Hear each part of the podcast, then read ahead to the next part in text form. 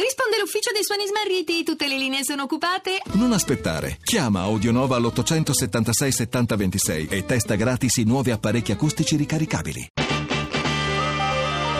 RAI GR1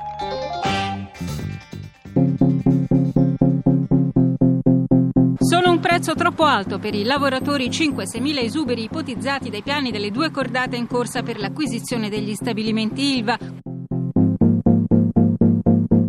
Sia nella proposta che da parte dei commissari viene valutata migliore che l'altra c'è una riduzione occupazionale inaccettabile, dalle 5 alle 6 mila persone in meno. Taranto non è che c'è altro, è solo io. Dobbiamo ripartire da qualche parte. Se ci troviamo in questa situazione ci sono anche dei responsabili, ci sono. La nostra idea è quella di far cambiare il piano. Per quanto ci riguarda non ci saranno esuberi né a Taranto né negli altri stabilimenti, perché noi riteniamo che non ci sono le condizioni per poter sopportare una riduzione di organici. La netta opposizione dei sindacati non porterà alla riapertura della gara per l'ILVA, fa sapere il Ministero dello Sviluppo Economico. La possibilità di una riduzione degli esuberi si giocherà in sede di trattativa in cambio di contropartite come la diminuzione del costo del lavoro. La lunga partita dell'Ilva sta entrando nella sua fase cruciale. Entrambi i piani delle due cordate industriali che si sono offerte di rilevare le acciaierie prevedono forti riduzioni di organico. Dei circa 14.000 dipendenti impiegati negli stabilimenti di Taranto, Marghera, Genova e Novi Ligure, in ogni caso più di un terzo sarebbe destinato a tornare a casa.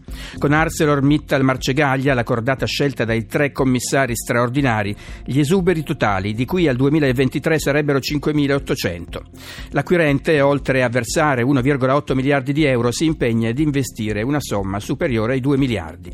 L'annuncio sul futuro dei lavoratori ha però trovato la netta opposizione dei sindacati, dei metalmeccanici. Abbiamo ascoltato Landini della FIOM e Palombella della WIL, ma non è diverso il punto di vista della FIM. La palla torna ora nel campo della politica, del governo ed in particolare del ministro per lo sviluppo economico Calenda. Domani un nuovo incontro per cercare una soluzione che comunque non sarà indolore.